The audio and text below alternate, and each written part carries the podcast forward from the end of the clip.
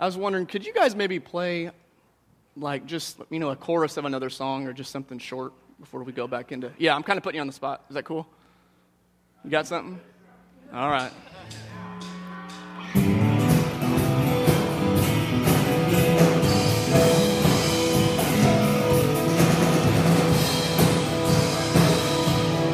Okay. Okay, you're done. Okay. That was atrocious. You're probably wondering what's going on. I promise you, what just happened will make sense. We'll get back to that. So hold that thought, whatever that was. If you're, you're probably scarred for life, but just remember what just happened. We'll come back to it later in the service. Thank you, awesome worship team. Okay, well, as most of you know, we are kind of in the middle of our For the Life of the World video and sermon series. And the video we watched, the first part a couple weeks ago, we saw the main character, Evan. He's wrestling with kind of a few big questions. One of them, he's wrestling with the question of what does it mean to be in the world, but not of the world? He also took some time to examine three ways that Christians typically respond to our secular culture. We can hide from it, we can fight, we can fight it, or we can blend in with it. And then, kind of the overall big question he's wrestling with is what is the purpose of our salvation? What's actually the purpose of our salvation? And so, if you missed the first one or you know someone that's not here today, we have posted all these videos on our website under the sermon section for you to look at. So, we're going to go ahead and just jump in to the second part of the first video. So, grab some popcorn and a slushy and roll that film. I want to say just one word to you. Just one word. Yes, sir. Are you listening? Yes, I am. Oikonomia. Exactly how do you mean? There's a great future in oikonomia. Will you think about it? Yes, I will. Shh. Enough said. That's a deal. It's getting late. I have to go. Okay.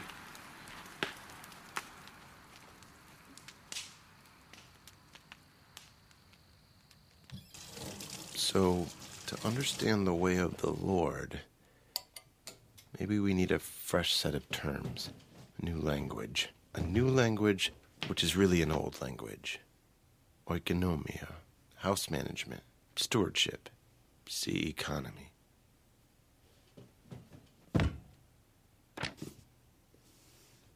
Economy, from the Greek oikonomia, the management of a household, an arrangement or mode of operation.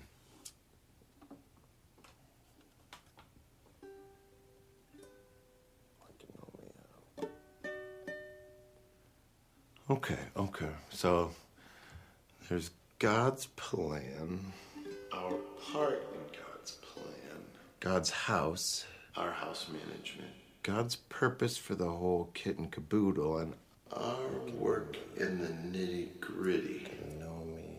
Okay, okay. So let's call God's big purpose, the plan for his whole household of creation, let's call that oikonomia. And all the specific areas and modes of operation, the ones that he's designed us to work in, you know, like our families, our jobs, our governments and charities, schools, institutions, let's call those our economies, our house management. This is getting too abstract. I need to think of a way to harmonize these ideas. Harmonize. Music. This, this is a ukulele. You can't play this like you play a, a xylophone. A xylophone has its own way of making sound, its own unique patterns and techniques, its own mode of operation. Let's call it its own economy.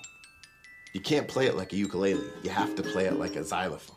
And how a xylophone works might be different than, say, how, like, a, I don't know, a banjo works. Because a banjo has its own economy. Or like a trombone. Or like an upright bass. And all of these instruments, they have their own rules, their own economies, and they can make beautiful music by themselves. But what if they're meant to be played together? What if they're meant for something bigger? Something like a song.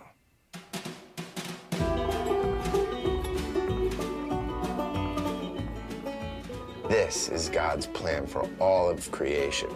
This is how we see God's activity in the world, and this is what we'll call oikonomia.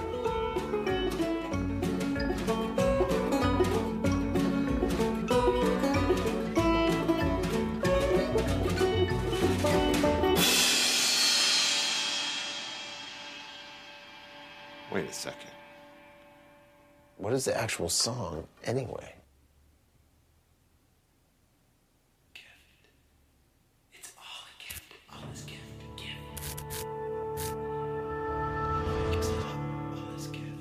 Gift. Gift.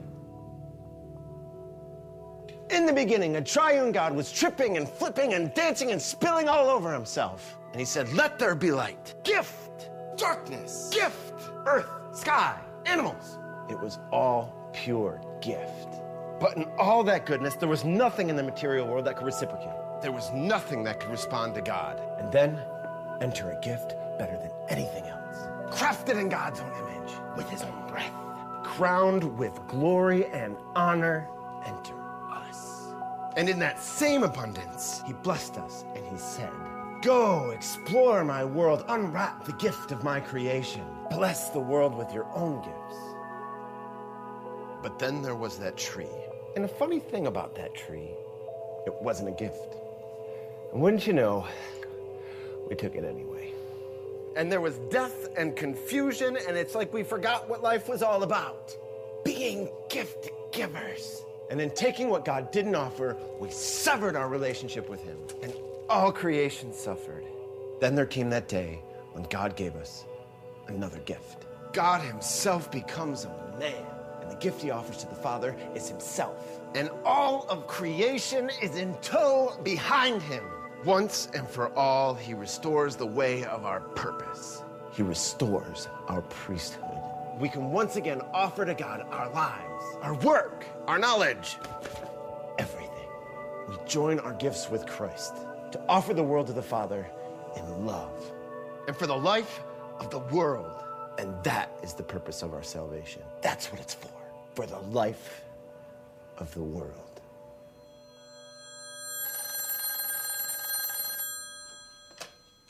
Hello? Hey, Evan, this is Dwight. Oh, hey, Dwight, you're right on time. Hey, listen, the story behind these Chinese lanterns, it's really beautiful. I made something for you. Take this and enjoy.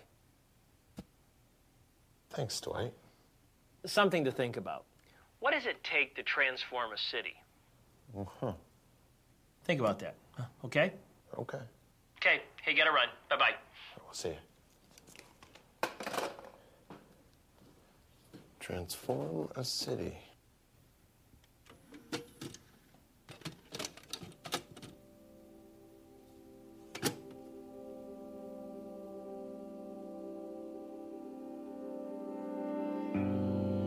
A single sky lantern, rice paper, a bamboo frame, a bit of wax, a wick, all built from stuff of the earth, but made for fire, made for the heavens, made in order to be let go. Who are we to be in exile? I mean, how are we to be in exile? Are we to hide, to fight, to blend in?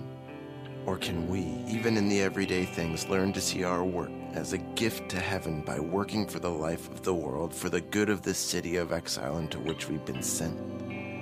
For all our work in this world is made of stuff of the earth our families, our labor, our governments and charities, and schools and art forms. All of it takes place here below, but all of it is pointed toward heaven. All of it is, in a sense, holy. Imagine if all of us offered our work for the good of the cities around us. How might we be able to change those cities? What would it look like if we only understood that our humble work is a heavenward offering? What would our city of exile look like then?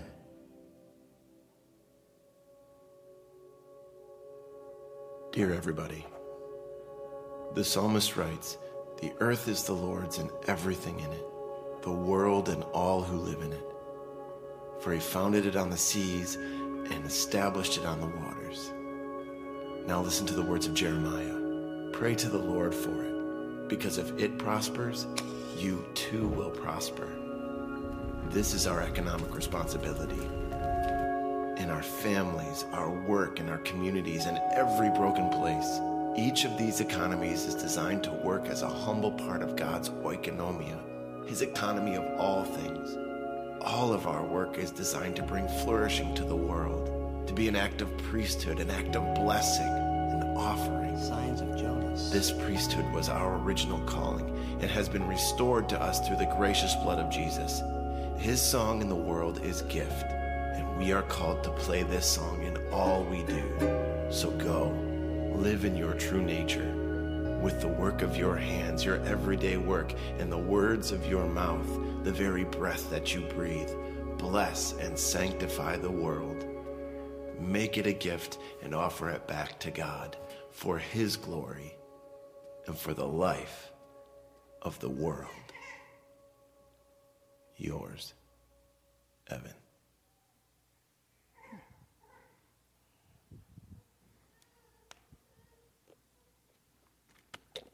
All right, what a wonderful video. We're going to start off with an activity. So if you you came in, you should have got a bulletin. Go ahead and take that out and get something to write with real quick.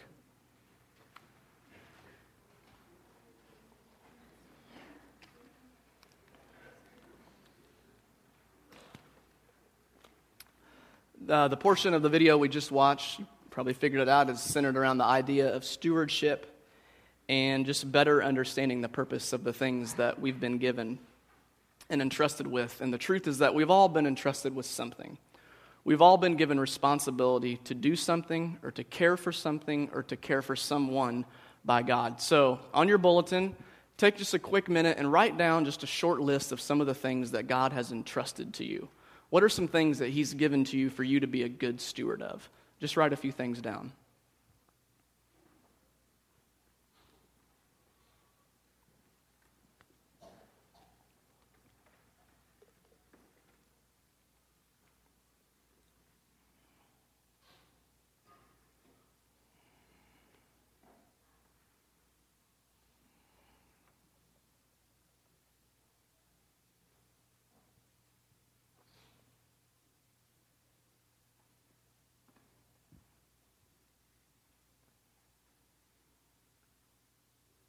Okay, let's hear from a few of you guys.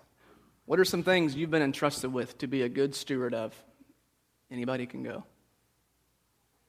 Yes, your kids. Yeah, your family. Absolutely. What else? What's that? Yeah, just life in general. Sure. What else?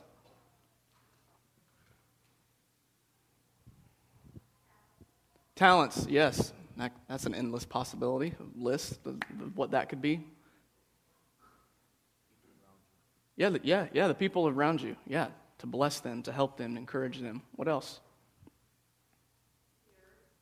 The earth, yeah, to be a good steward of the earth, not pollute it, to restore it. Marriage, yeah, your spouse, yes. You were asked of God to love her, to love him with all your heart and serve them, yes. One more, maybe. Your time, oh, yes, be a good steward of your time. We can waste a lot of time on Stupid stuff, can't we? Good, those are great. We're going to go ahead and just dive into this idea more. So let's go ahead and open up your Bibles to Matthew chapter 25. We'll be looking at verses 14 through 30. It should be page 694 if you're using a Pew Bible.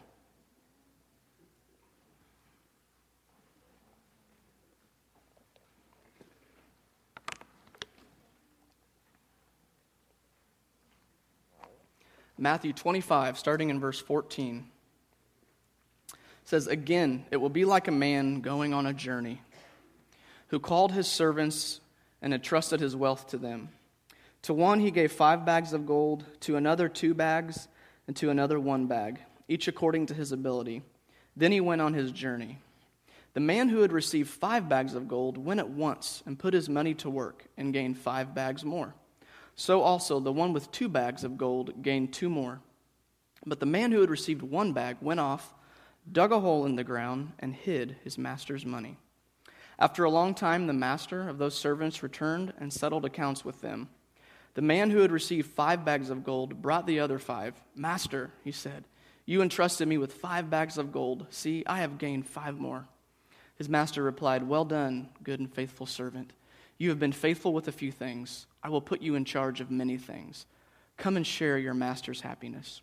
The man with two bags of gold also came. Master, he said, you entrusted me with two bags of gold. See, I have gained two more. His master replied, Well done, good and faithful servant. You have been faithful with a few things. I will put you in charge of many things. Come and share your master's happiness. Then the man who had received one bag of gold came. Master, he said, I knew that you are a hard man, harvesting where you have not sown and gathering where you have not scattered seed. So I was afraid and went out and hid your gold in the ground. See, here is what belongs to you. His master replied, You wicked, lazy servant. So you knew that I harvest where I have not sown and gather where I have not scattered seed. Well, then, you should have put my money on deposit with the bankers, so that when I returned, I would have received interest with it back. So take the bag of gold from him and give it to the one who has ten bags. For whoever has will be given more, and they will have an abundance. Whoever does not have, even what they have will be taken away and throw that worthless servant outside into the darkness where there will be weeping and gnashing of teeth. Ouch. So, this master has three servants he entrusted his resources with. The first two servants, one of them was given five bags of gold, the other one was given two bags of gold. And it says they immediately put the master's money to work. There was no hesitation to do good with what they had been given and they knew they had a responsibility to be good stewards of the master's money. And both of them were able to double what they were given five into ten and two into four. The third servant did just the opposite took his money, dug a hole in the ground, and buried it, which, in other words, he did absolutely nothing with the money. There was, he didn't even take a risk. There was no attempt to be a good steward or multiply or do anything with what he had been given. So the master returns home and the first two servants greet him, and they say, Hey, you know, you know, you gave me five, here's ten. You gave me two, here's four. He responds with, Well done, good and faithful servants. Come and share your master's happiness. And it's interesting, I actually looked over this the first few times I read it. Notice that his response and reward to those first two are exactly the same. It didn't matter if the five turned it into 10 or if the two turned it into four. I just thought that was a beautiful picture of how God's reward isn't really dependent on what we think we bring to the table, whether we're given a lot or a little bit, we're entrusted just to do something with it. The third servant wasn't greeted with such praise. Comes home, tells his master, Hey, I just dug a hole in the ground. Here's your money. You know, I didn't lose any of it. master was furious, called him wicked, lazy, and worthless. He took his one bag of gold from him and threw him outside into the darkness where there's weeping and gnashing of teeth, which is another term for hell. And I think Jesus used money in this story because money is one of the easiest ways for us to wrap our minds around this idea of stewardship and better understanding what we're supposed to do with the things that we've been entrusted with. And it gets to the heart of our responsibility with those things. And the truth is, we've been given a lot. Consider, we've been blessed with salvation for those of us that have been that have received that. We've been given the gift of time, right? money, musical talent, athletic talent, creative ability, leadership skills, a family, children, a spouse, a home, money. The list could go on and on and on. And as that video said, our responsibility is to be gift givers, to give those things back to God in a way that brings joy and life to the world and brings healing to others. When we watched the video a couple weeks ago, kind of the overall question that we're going to keep coming back to that Evan's wrestling with is what is our salvation for? What is our salvation actually for? And this idea of stewardship really kind of slaps in the face this whole kind of selfish perception of my salvation is just for me to go to heaven. For most of my life, really up until the last year, I viewed salvation as it's just me, I'm, my sins are forgiven, and I'm going to heaven.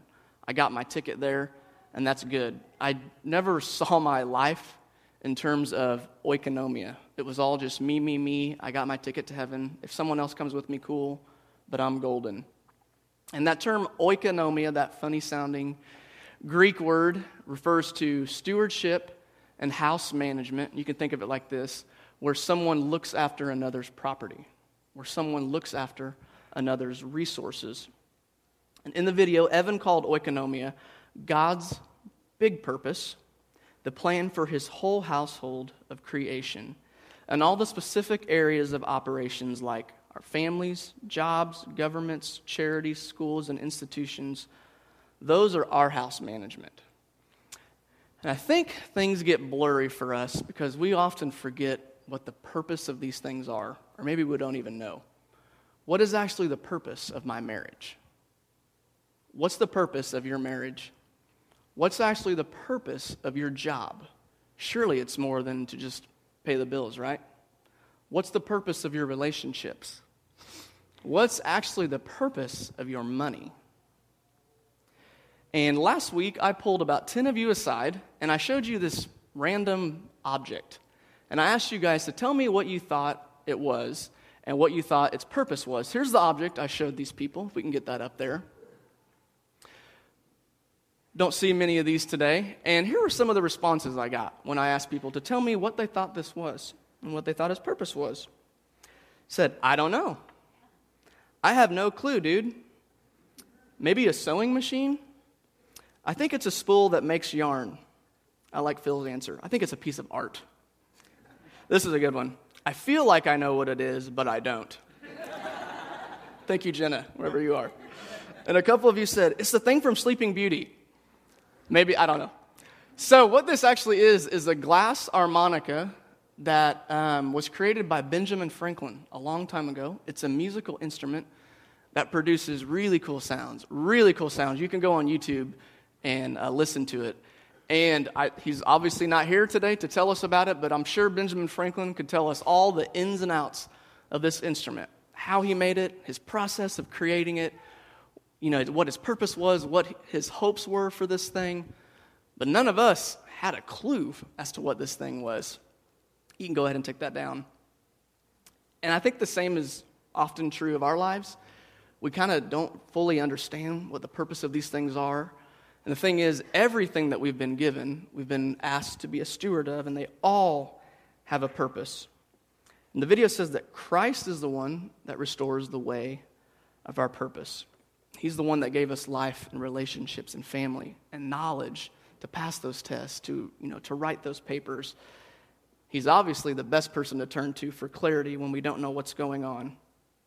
And here's what we're going to get into Amazing things can happen when we understand that our purpose is greater than our own individual effort. So think about that 10 second musical, horrific train wreck that the band gave us that was just terrible. What made that sound so bad, as opposed to the first four songs they played that were much more pleasing to the ear, easy to sing along with? What was the difference between those two different things? Anybody?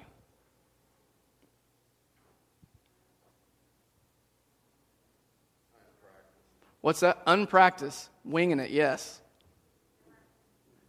They weren't playing the same song. Everyone was doing their own thing. Excellent. What else? Anybody? Yes, there was no harmony. I don't know how you could play harmony to that. Anything else? What about from some musicians here?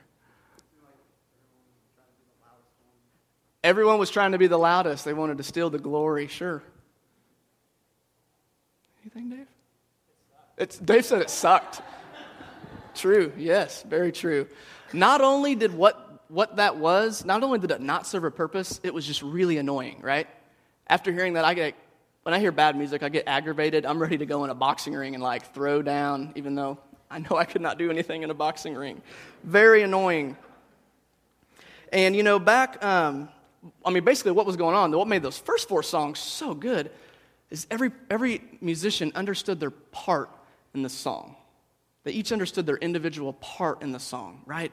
And they created something more beautiful than they could have ever created on their own. They were playing in the same key signature, the same time signature, and there was harmony and there was unison.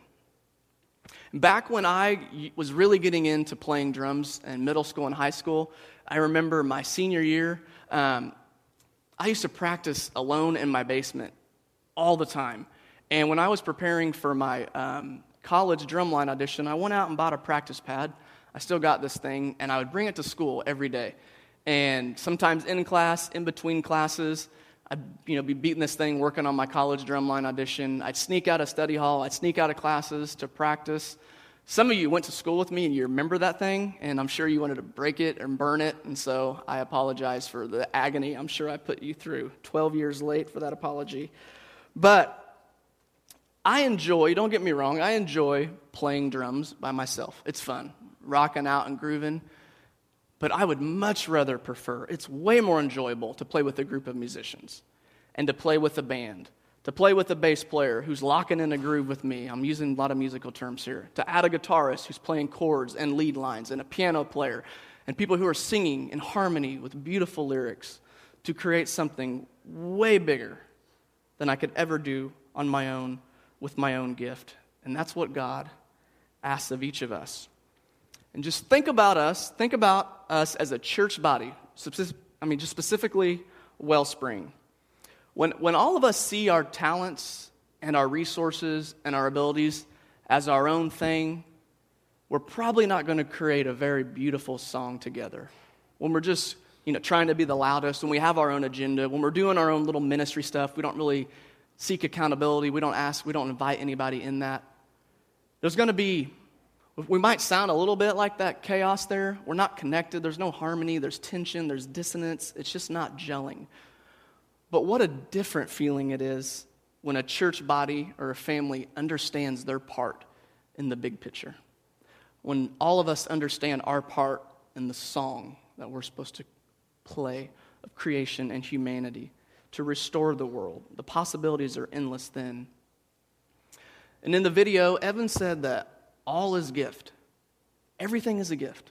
Light is a gift, darkness, sky, the earth, the mountains, the ocean, animals, trees, rivers, valleys, your job, musical ability, knowledge, creativity, money, homes, cars, children. Everything is a gift. We were created to be gift givers. And that's our purpose to give back of everything that we are and everything that we have in a way that brings life to the world, to help heal shattered hearts, restore the broken, to feed the poor, to care for orphans and widows.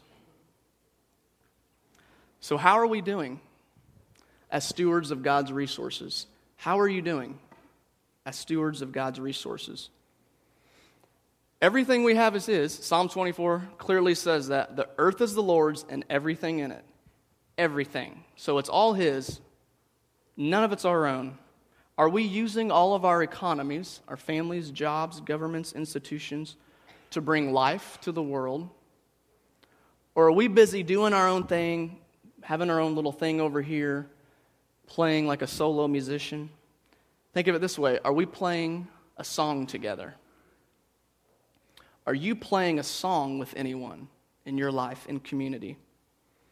Or are you living like a solo musician who plays alone in his basement, unwilling to share his gifts with the world?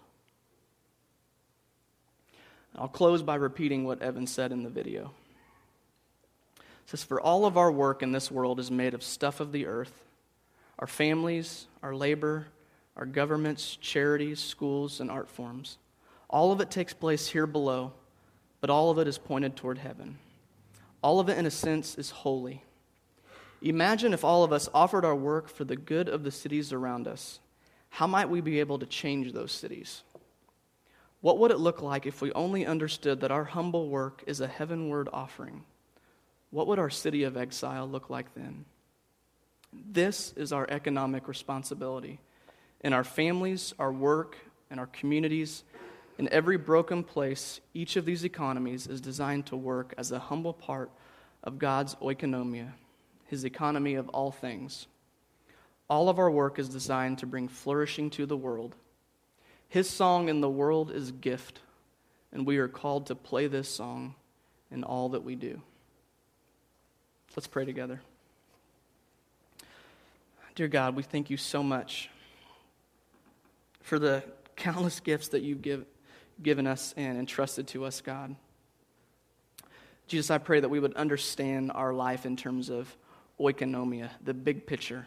God, that we would not be selfish with our gifts or be concerned about our own little efforts and trying to be concerned about building our own empire. God, I pray that we would understand the big picture of what you have and that everything you've given us, every aspect of our lives, is designed to bring flourishing and life to this world.